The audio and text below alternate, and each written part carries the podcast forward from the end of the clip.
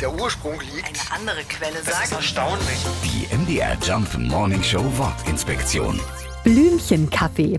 Klingt erstmal total süß, der Blümchenkaffee. Allerdings bezeichnet man so Kaffee, der ziemlich dünn gebrüht ist. Aber warum dann Blümchen? Dazu schauen wir nach Meißen in die Porzellanstadt. Denn genau da kommt der Ausdruck her.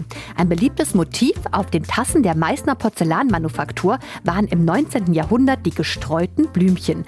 Auch auf dem Boden der Tassen war eine Blume aufgemalt. Und je dünner der Kaffee, desto eher kann man die Blume auf dem Boden erkennen. Blümchenkaffee war zu dieser Zeit sogar ein ziemlich abwertender Begriff für geizige Menschen, die in ihrem teuren Meißner Porzellan nur dünnen Kaffee serviert haben. Also ein schöner Begriff mit einem spannenden Hintergrund.